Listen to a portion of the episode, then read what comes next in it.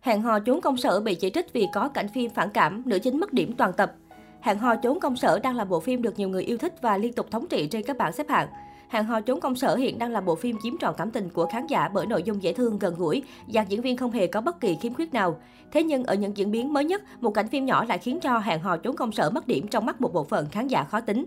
Cụ thể, đây là cảnh phim khi Harry, Kim Sejeon bất ngờ đụng độ ông của Kantemo, cũng là chủ tịch của công ty mình đang làm việc ở nông trại.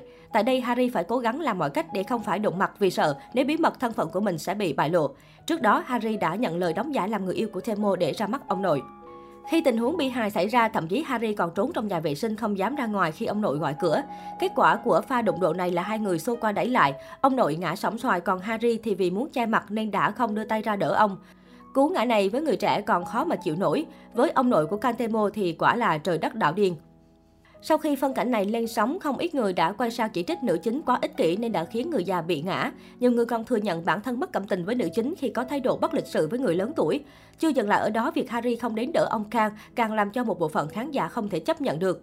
Hiện cuộc tranh luận vẫn tiếp tục nổ ra cùng với vô vàng ý kiến trái chiều, nhưng trước hành xử kém duyên của nữ chính, hàng hò chúng công sở đã mất điểm không hề nhỏ trong mắt của đại đa số khán giả. Hẹn hò trốn công sở được chuyển thể từ webtoon cùng tên cực nổi bên hàng. Tổng lượt xem của bộ truyện tranh online này đã vượt 320 triệu lượt. Cốt truyện siêu cấp đáng yêu, nét vẽ của các nhân vật cũng cực kỳ ấn tượng khiến fan xỉu ấp xỉu đau. Đó cũng là lý do hẹn hò trốn công sở thu hút đông đảo khán giả xem phim.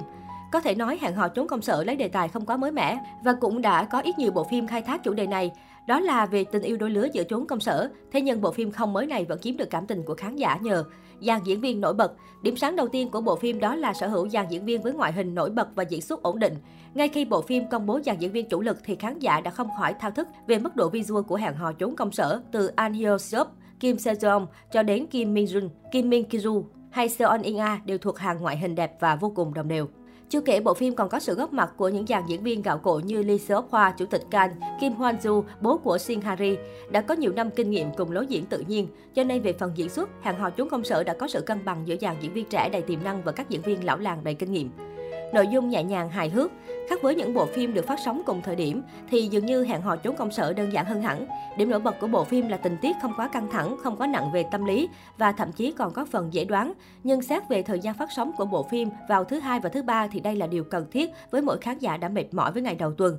Sau mỗi tập phim phát sóng thì ấn tượng đọc lại với người xem là những phân cảnh hài hước, thư giãn và họ cũng không phải suy nghĩ nhiều về những tâm tư, cảm xúc mà bộ phim để lại. Bộ phim để lại nhiều mong đợi. Đối với những ai đã theo dõi bản webtoon của hẹn hò trốn công sở từ trước thì bản truyền hình là điều đáng để mong đợi. Liệu hẹn hò trốn công sở sẽ giữ được các tình tiết hệt như bản webtoon hay các nhà làm phim Hàn Quốc sẽ sáng tạo thêm để làm mới nội dung?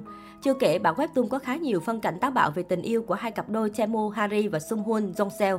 Liệu các phân cảnh đó có được tái hiện lại trên màn ảnh nhỏ hay không là điều được khán giả chờ đợi.